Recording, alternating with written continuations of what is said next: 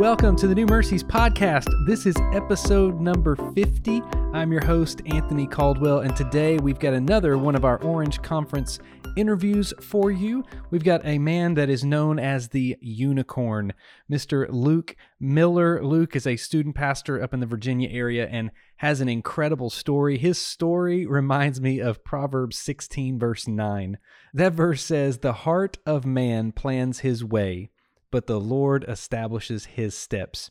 Listen as Luke shares his story today about how God established every step, how there were prayers being prayed on the other side. As Luke showed up at just the right time, God was working out his master plan for Luke and for the church he serves. It is an incredible story, so check it out right now as my brother got a chance to sit down and ask Luke to share his story. Luke, welcome. Thank you. Yeah, yeah. Glad to be here. Thank you for being here. So, um, I'm just gonna ask you a few few questions here. Uh, first, where are you located at? We are. I'm part of Trinity Church. We have six campuses, four stateside and two international. I'm at the downtown Norfolk campus, which is like as far southeast as you can go in Virginia without crossing into North Carolina. Oh, gotcha, gotcha. So, uh, what what do you do there? I am the student minister at that campus. So we have a student minister at every campus, and now we're, we're just on a student ministry team, but we get to work within our context. So it's like we carry the same vision forward, but Right. get to apply it to the different contexts of our different cities and localities. That is, man, that's awesome. So, uh, the next question, let's dive a little deeper. Is what led you to start serving? Oh man. Okay, so if I'm honest, my first thought was I left. So I, I was worked on a college staff for a ministry called Chi Alpha for a while at Virginia Tech. Go Hokies! And um, I left that, and I was like, well, I don't feel called to college ministry. And so I started looking for a church. I moved back home to Norfolk, born and raised there. And man, I was like, yeah, cool. I'll do anything but student ministry. That sounds great. Uh, I just want to serve. Like I love serving the church. I came out of ministry, and it was one of those things where I was like, I, I don't know how to not serve right. at a church. Honestly, um, it's just we. I talk about this with my campus pastor often. Is that service is not something that you just do. It's something that actually benefits you. Um, and it's something that's part of what we should do. And so I think I came out of serving like that, and naturally I was an accountant. Um, real boring, real real boring. I mean, spreadsheets are really cool, but numbers, man, uh, snoozer. And so I was doing I was doing that for a long time, and I got involved at another church, and then my sister in law and my brother started leading worship at Trinity at a different campus than I serve at now, and I was like. They're going to be there temporarily for six weeks, so I'll go there for six weeks just to support them. You know, that's Right. great. Um, about a week in, I started serving on the setup teardown team, um, just because I was like, "Hey, you guys need help? Um, I'll do it." And then about a month later, I was a member of the church and the setup teardown team lead. um, so from there, man, in my membership interview, it's so funny how God works, dude. He just, I feel like he just shows us so much how he knows better than us Right. because I was like, man, students are getting shorter by the year. The stuff that they're saying sounds dumber. Yes, like I just right. don't get it. I'm so lost in so many ways. And this is even this is before I'm working with them, and I was like, Lord, anything but. But for some reason, I felt like He was going to ask me to. You Yeah. know, where there's like that ominous feeling. And man, it was like I couldn't get away from it Right. like so many different things happened, including two things was this one Sunday, I did a membership interview with some elders, and one of the elders was like, You seem great. Have you ever thought about doing student ministry? We need more people like you in student ministry. And I'm like, I'm not that great, dude. No, you no, should no. get to know me. Um, but then I walked out of that like, all right, Lord, I'm like, I'll see if they need help for real. And I walked up to the campus pastor and I was like, Hey man, do you need help in student ministry? Um, thinking, please say no. Please. Yes. I no. And he goes, Let me go get Nikki, who's a student minister at that campus. And he's just laughing. And I was like, This is not good for me. What is going on? And he he walks up and he goes, Nikki, what did I ask you to pray for Tuesday? And it turns out that their like lead guy volunteer had just said he was moving to Texas like in three days. And Nikki was freaking out about like, man, I need a guy. And he the yeah, the campus pastor at the time was just like, just pray and the Lord will give you somebody. And that was the week, same Sunday, where I was like, I'll do it. Um, and so I just started and fell in love, man. Just fell in love with the students and serving them and just I don't know, just being. I think I didn't really have a great student ministry in high school, Right. um, and so I think it was just being that and being there with them and just the power of presence. Uh, and then, dude, Lord again because I started. I was like, I gotta get I did a new job, um, and so found out that there was a student ministry opening at the campus I'm at now, and I was like, I don't know how what it was part time, and I'm like, I don't know if I can do that. Um, but then I got to the point where you know sometimes the Lord brings you this place where it's like, I'm just gonna jump Right. and see what happens. So I don't know if it was desperation or really the Lord's pushing, but I want to say it was the Lord. So I jumped, man, and I applied. And it turned out that they actually had an accounting position at the church too.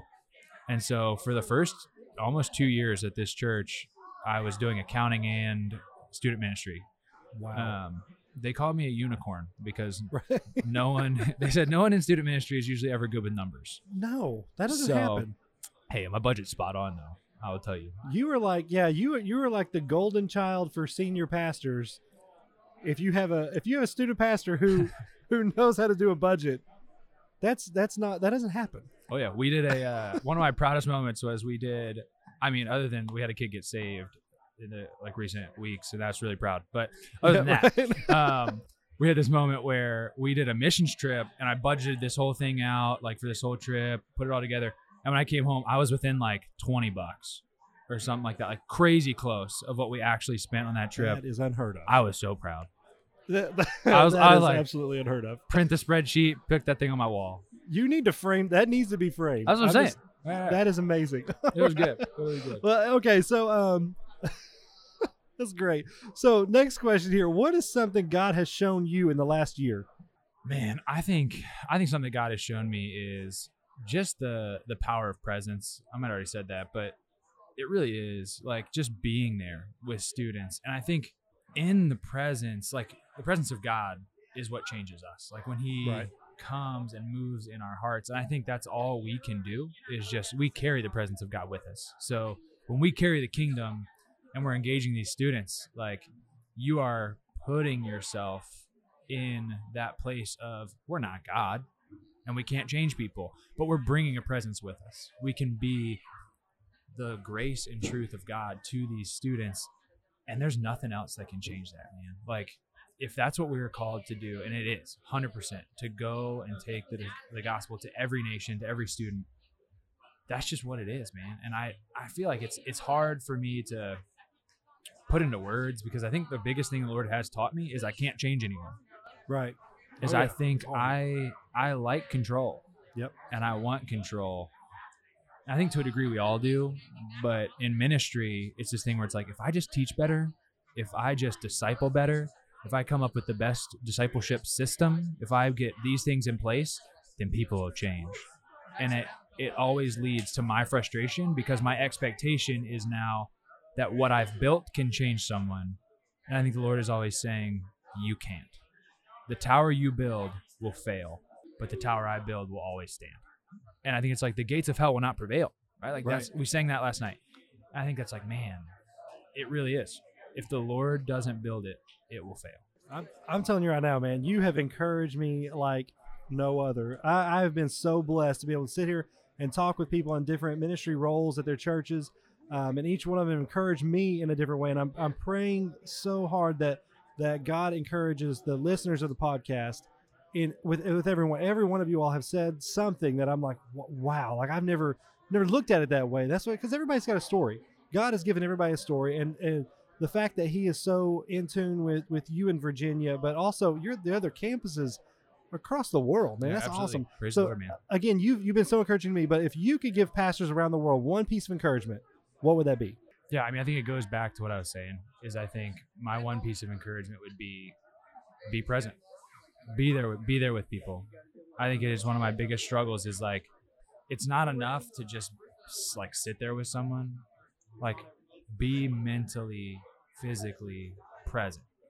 Because I think sometimes you find yourself sitting across from somebody that you're like, man, yeah, I love, I love this student or I love this person from my congregation, but your mind's somewhere else Yep. or your mind is on your phone that's sitting on the table or your Apple Watch or whatever device it is that we let distract us that day. And I think it's just pulling ourselves back from all the busyness of life is something that I am terrible at. I like doing. Yeah. I really, really like doing. And I think the Lord sometimes, often, just calls us to be. And so instead of doing, I just try to be. And sometimes I am awful at it. And sometimes it's just like, I am sitting here and Lord, please help me. Because it, we're, we're a product of our culture. And our culture is addicted to so many different things oh yeah. yeah, there's there's a book that I'm reading called Live No Lies by John Mark Comer, and it's like basically talks about how it's like man, the things that we start to believe are the things that we live out, and so essentially it's like man, I think we think we need all these different things in our lives when do we? I don't know. Yeah. Like, and so pulling things back, fasting, not just food but other things like that, and realizing man, like there's a greater thing out here that I think I get distracted from. Man, that you you have been awesome, Luke. Thank you so very much for being a part of this podcast, sharing your heart. Um, it's just so encouraging again for for me hearing hearing everyone's heart, hearing what the thing that God has shown them. Being present is so important. Uh, again, me, I have three children, and if I'm not present with them, I mean, Yeah. where are they going to be?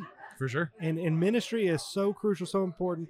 And one of the things that at Next Level Pastor we do is just to try to encourage pastors because so sometimes I feel like we dump so much into other people, and what how what what who's who's the one encouraging them? So For sure. thank you so very much for this time, man. And Luke, uh, I just look forward to seeing what God does with the ministry that that you're a part of. Yeah, thanks, man. Thank you. Have a good one. Yeah, we go. I hope you find encouragement today from Luke's story and remember that the heart of man plans his way, but the Lord establishes his steps. God is the one who is orchestrating life. Look to him, listen to him, and experience the goodness that he has for you.